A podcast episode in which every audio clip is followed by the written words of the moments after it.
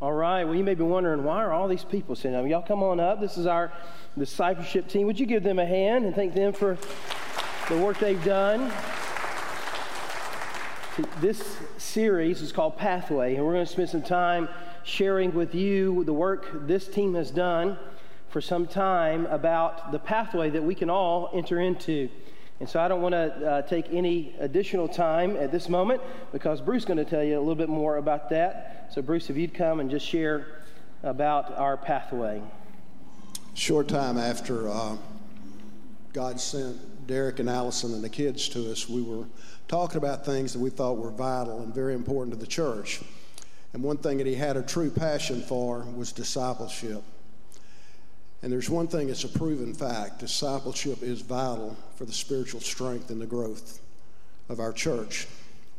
Shortly after this, actually on October, in October of 2020, the deacon ministry discipleship team had met and discussed this. And during that meeting, we felt that it was needed to come up with a team the team, in this team that you've seen behind us. Uh, it's from different ministries in different areas of the church, from men's to women's to, to seniors to children throughout the church. So we came up with this team and started meeting actually May of 2021. Y'all can certainly remember 2021. That's one thing I'm so grateful for because this group of people stayed diligent and they stayed dedicated through this time. Now, we've met many times over the last year. We've had uh, many sessions, many hours, spent a lot of time in prayer, trying to bring forth a thing, something that we could present to the church to help to grow in the area of discipleship. And that's exactly what we've done. We've got something that we will be sharing with you throughout the year, and it's called the pathway to Christ likeness. Now, during this time, we're going to have different members, various members of, uh, of this group, to come up and share with you over the next few weeks. And then after, after that, we're all going to have an opportunity to respond. But the thing that we came up with is called a pathway to Christ's righteousness and Christ like Christ likeness, excuse me. And it touches on the three, three things that are in our mission statement here for the church love like Jesus, lead like Jesus, and live like Jesus. So, as I said, over the next few weeks, we're going to be sharing this with you. And this morning, I'd like for Jerry Lynn to come share. Thank you.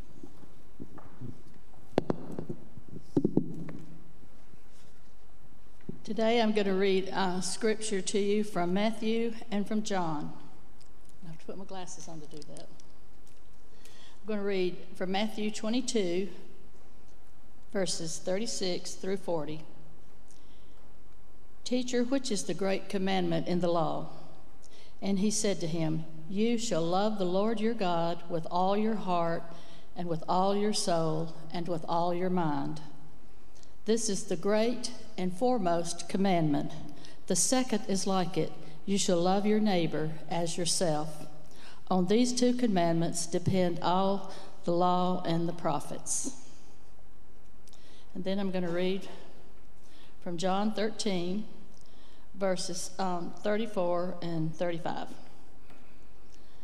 A new commandment I give you, that you love one another, even as I have loved you that you also love one another. By this, all men will know that you are my disciples if you have love for one another. And we see that the main theme of those two scriptures is Christ's love for us. And what he expects us to do is to love, one, love him and through him to love one another.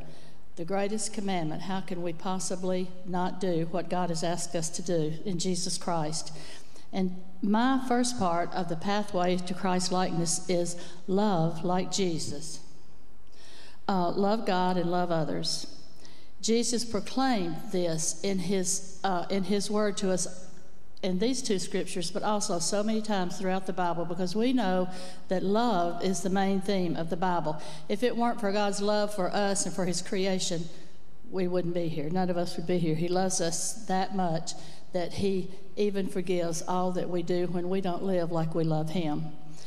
In our church um, worship services, uh, we do several different things that I'm just going to talk today about. We abide in Christ, and abide means that we dwell in Christ, and also that we've asked Him to indwell our hearts, to be a part of our living, walking, breathing, everyday life.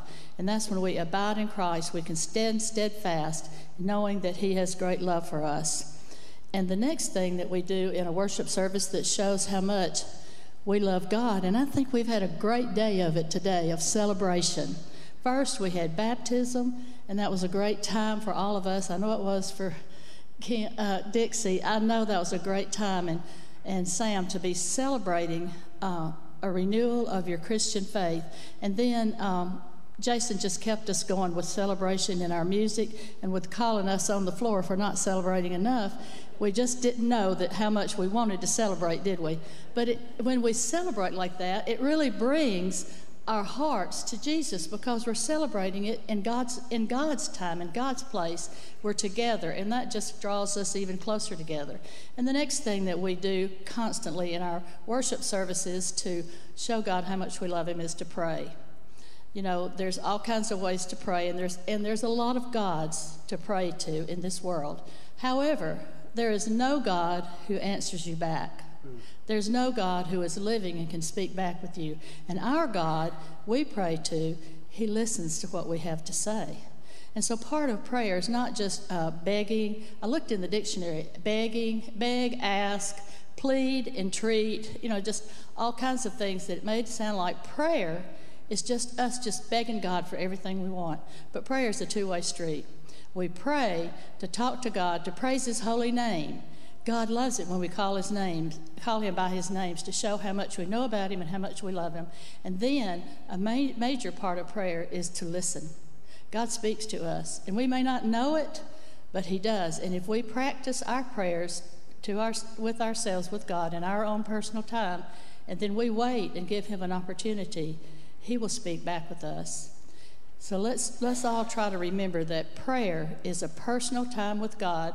And when we pray corporately, it's still a personal time with God. And so then we have our prayer gatherings that we, we do in our church. We do a prayer gather, gathering once a week on Wednesday nights. And it's, it's a beautiful time for us in, our, in those services. And we pray to seek God's face. We know that when we're saved, and just like with Dixie this morning, the Holy Spirit seeks us and He prompts us to do those wonderful things, just like what she has done and that we've celebrated with her. But we seek His face. And then we, when we seek His face, we hear His voice and what He, what he wants us to do. And, excuse me, and then we obey. Once we've heard, it's our call then to obey. And as we say in our ladies' Bible studies for years, we've been saying this, and we remind each other of it all the time that blessings follow obedience. So when we are obedient, God blesses us. And so the many ways that we worship uh, God, the, the one I want you to remember today is love. That love, the love of God, and our love for Him leads us on the pathway to Christ likeness.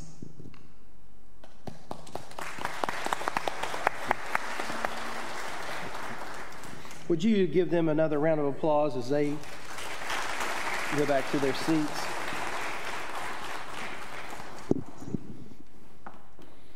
I'm so thankful for each and every one of our discipleship team, and I'm so thankful for their input, their uh, encouragement, and even, you know, helping us to be very specific about what God is calling us as a church to do as a body. And that, you know, that's what today is about, and that's what this series is about, is not merely to give you information, right?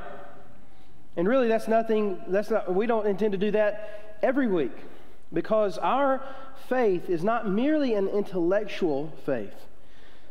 Our faith is to be a faith of action, of doing. And so these are things that the Bible calls us to do individually and collectively as a church. In this thing called Christianity, we are all on a pathway. And we call that pathway Christ likeness. Now, we use the word discipleship, and this was our discipleship team. And oftentimes it can be called, it is called discipleship and growth. And sometimes people debate around whether, you know, is everyone called to be a disciple? Is there a difference between disciple and Christian? And so we just don't, we, we just kind of want to take that out of the equation and just say, because I think we can all agree that Jesus has called us all to become more like Christ. And so today, if you are a Christian, if you claim Jesus' death for you, his death on the cross for you, his forgiveness of your sins, you are or should be striving to be more like him. Now, why do we need this? Why do we need discipleship? Why do we need a pathway? Why do we need Christ likeness? Why does our church need a discipleship plan and a pathway plan? Because it's similarity with God that gets us the blessings of God, the kingdom of God. That is not anything that you and I can attain on our own, in our own strength. There's not enough righteousness, goodness, uh, self control that you can exhibit in and of yourself to make yourself be good enough in the eyes of God that God would look at you and say, Hey, man, you're doing a pretty bang up job. Let me give you my kingdom. Let me give you my righteousness. Let me give you me. Now, the thing that helps us, the thing that we need, the thing that is the only way that we will receive Christ's likeness and ultimately the kingdom of God and to be a part of that salvation, forgiveness, all those things, all those church ideas and thoughts is becoming like Christ. You see, God is the only one worthy of those things. And becoming like Him is the only way that we can attain to it. So, how do we become like God? How do we become like Christ? How do we receive the blessings of Christ? Because Jesus made the only way for you and I to be like God. He made it available when He died on the cross, and it is His aim in saving you to make you more like Him. It's a biblical charge, it's, it's all throughout Scripture. It's the plight that we all have is that we are dead in our sins and trespasses, as the scripture says. But Christ made us alive. Jesus, through his death and resurrection, as you saw displayed more in no other more beautiful way than we did today in the waters of baptism to see that we are like Christ dead in our trespasses and sin and Christ raised us to life because of his resurrection. So it's a biblical charge, it's a biblical understanding. And we see it in many places, but I want to share clearly with you from 2 Corinthians 3 12 through 18 this beautiful picture of what happened when Christ died for us. Listen to this 2 Corinthians 3 12 through 18. Since then we have such a hope, we act with great boldness. We are not like Moses who used to put a veil over his face to prevent the Israelites from gazing steadily unto the glo- end of the glory of what was being set aside. So, what he's saying is that used to, if you wanted to have a relationship with God, if you wanted to be a part of God's kingdom and, and all this in the Old Testament, that you had to be veiled. You couldn't look upon it, you couldn't see it. It had to be veiled for you. But he says, but their minds were hardened. For to this day, at the reading of the Old Covenant, the same veil remains. So if we are depending upon our righteous uh, uh, ability to uh, uphold the Old Covenant, it's veiled. It's subpar. It's not adequate. It's not enough. It says the same veil remains. It is not lifted because it is set aside only in Christ. The veil is only removed because of Christ. Yet, st- still today, whenever Moses is read, a veil lies over our hearts. But, but whenever a person turns to the Lord, the veil is removed. Now the Lord is the Spirit, and where the Spirit of the Lord is, is there is freedom.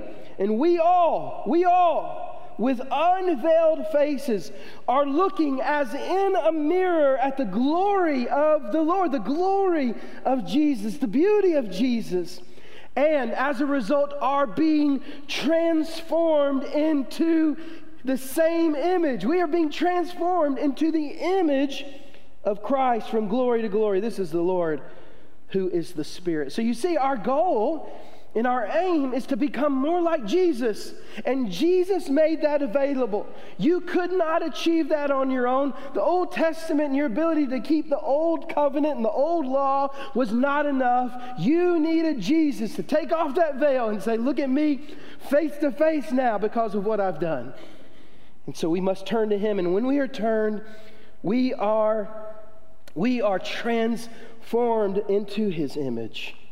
So, this series, we're sharing with you the pathway that you, you are on or can get on and how you can get on it.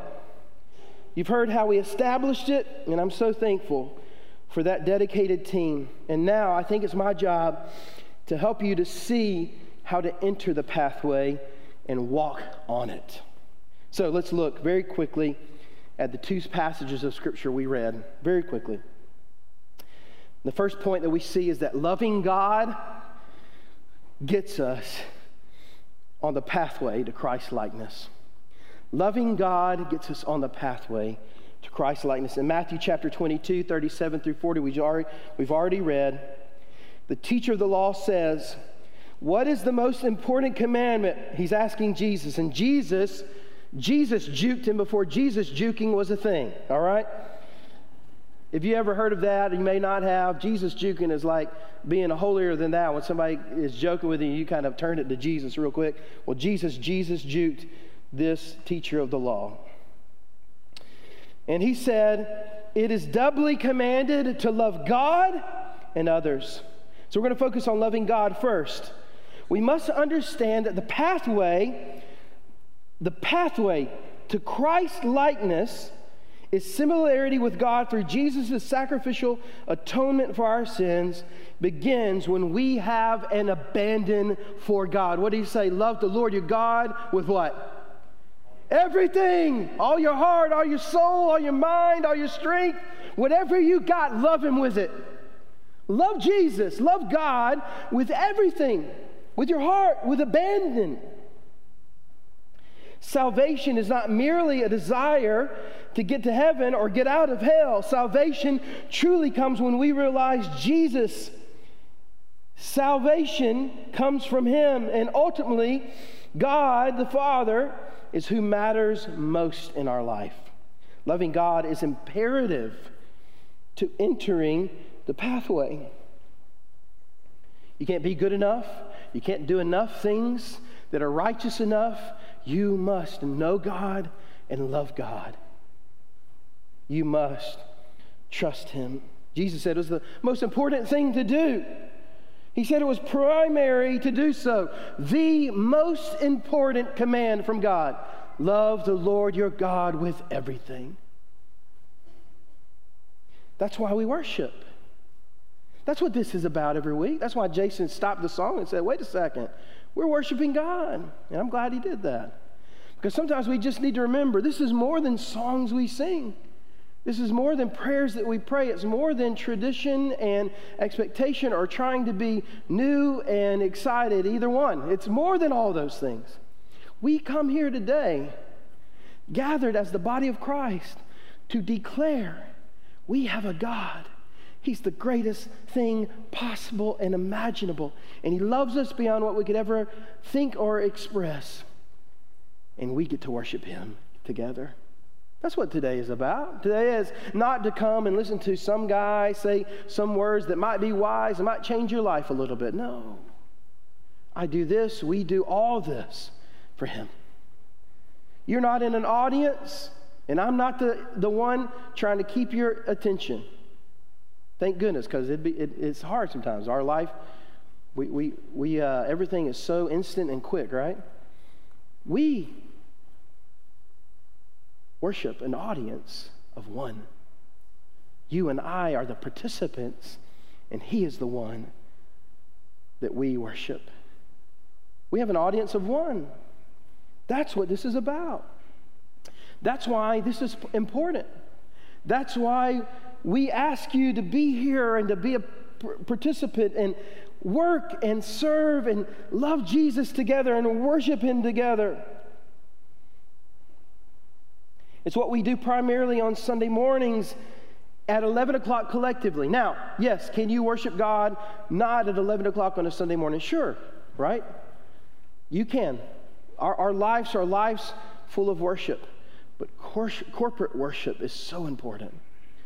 Corporate, and what I mean by that, it's not just a phrase. I always wondered what that meant. It's like, well, is this like, you know, my small business worship when I'm at home and I'm corporate worship when here? It's not what it means. It means we worship Him collectively together, the body of Christ working together to lift high the name of Jesus, a concert of praise to say, Lord, we lift you high. You are the one who matters most. We exalt you and extol you and lift you high. That's what we do. I love what our team came up with, and we say our worship services, we, in those worship services, of the many things we do, we're trying to boil it down into something simple and tangible to hold on to we abide in Jesus. The scripture tells us again and again to remain, to abide, or to dwell with Him. We worship Him by being with Him. And then we celebrate. We lift high the name of Christ. We worship Him. We are so thankful for Him. And then we pray to Him God, we need you. Be with us. Work in our hearts and lives. These are the things that Jesus did. And so we, as we have described, we love like Jesus. That's a part of the pathway. So, Sunday morning worship is an imperative part of your faith journey to becoming more like Jesus. That's why it's important to be here, to be a part of it, to, to, to, be a, to, to connect to that. Now, in the past three years, going on three years, we've had to do that differently in a lot of ways. And I understand many people are still watching online. In fact, we had 120 views of our service. There were actual people who watched most of the service last week, which is the most we've had in quite a while. And I'm so glad that 120 people joined us online. And you can worship that way. It's just ain't the same as being here together as the body of Christ. And I understand that we're going to continue to make that available. We're going to connect there. We're working on getting a team member that helps chat with you there and make it more and more personable and like you're part of it and you're more here. But at the same time, it doesn't beat being here together, worshiping our Lord together, loving like Jesus loves, loving God and loving others. The second thing that we see loving others keeps us on the pathway. So, loving God gets us on it, loving others keeps us on it. Look at what uh, he says in that passage, he says, the second is like it, right? Love the Lord your God with all your heart, soul, mind, and strength. The second is like it. Love your neighbor as yourself, right? But look at what John chapter 13 says. John chapter 13, we read this before, but I want you to see it once more. I should have done like Jerry Lynn, who, who marked it really well, so all she had to do was turn there. I should have done that. John 13, 34 through 35. I give you a new command love one another. Just as I have loved you, you are also to love one another. By this, by this love, everyone will know that you love me, that you're my disciples, that you're on the pathway, right? Everyone will know that you are on the pathway to Christ likeness. How? How you love others. You cannot separate the two. Loving God and loving others are one and the same. Jesus lumps them together. He took two things that these people believed from two separate points of Scripture, and he says, Listen, the greatest command is these smushed together this vertical aspect of your loving God and this horizontal aspect of your loving God. Loving God helps you to love others. Pointing your heart and mind vertically helps you to point Jesus' love horizontally. We uh, show our love for God by loving others. That's what this passage says. The vertical relationship informs the horizontal relationship. The horizontal shows the vertical to be true. You want to know if I love God or not? Do I love people? Do I love the body of Christ first? Do I, leave, do I love others? That will bear out the fact that I love God. In fact, Jesus tells us that if you have something against your brother, you better go get that right before you come and worship me. Why? Because it's tied together, it matters. It's what keeps us on the pathway. This is a great segue to what we'll talk about next week more in depth, but suffice it to say, merely giving God lip service is not enough to become more like Christ, living it out in how we love each other and those yet uh, a part of our fold is one of the ways we ensure we are continuing down the pathway to becoming more like Christ. Think about how Jesus revealed his love to us.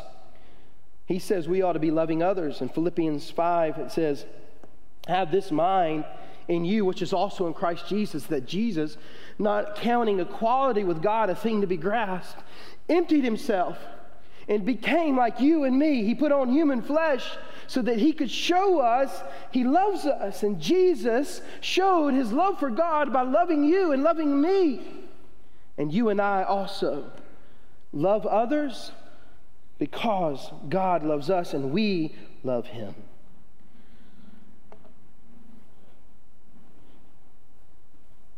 I want you to count this as a moment where I finish. I got five minutes left. Usually by this time I've already run out, so that's good. What do we do? We're going to share the Lord's Supper, so it will be a little bit longer. So good thing I went shorter. so what do you do? What can you do? Because that's really what I hope to convey. Not merely just to learn something else or rehear something we've already heard, but what can we do? Lean into this.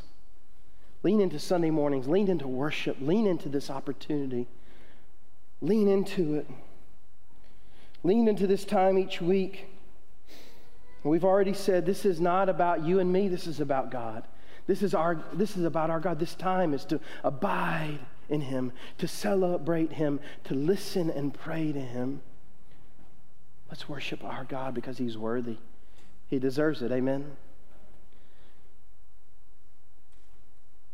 How do you get on the pathway? You love your God with all your heart.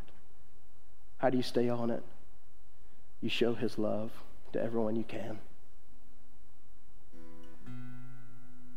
It kind of seems pretty simple, doesn't it? It is kind of simple. It's not easy, but it's also not complicated. How do you grow in Christ? By loving God and showing his love to anyone that you possibly can. How do you become more like Jesus? You do the things Jesus did and Jesus said to do. So, how do we respond to that? My prayer is that you would be more convinced of how awesome God is and worthy of our praise that He is, and that you would follow Him. But I don't want to take an, I don't want to miss an opportunity to give an opportunity for someone to enter into that relationship to begin with, get on the pathway to begin with of Christ likeness because Jesus died for you and offered to save you. You can find redemption, forgiveness, salvation in Jesus. I implore you, I encourage you, don't go another day without trusting in Him. Let Dixie's example of how she trusted Christ be an example to you and I to give our lives and hearts to Him. If you'd like to do that, I'd love to share with you in a few moments after we uh, have communion. I'd love to share with you how to do that. But we get a vivid picture in this moment of how to show our love and our appreciation how to abide, celebrate, and pray in our Lord. We get to worship Him by communing with His death and resurrection, His life that He gave for us.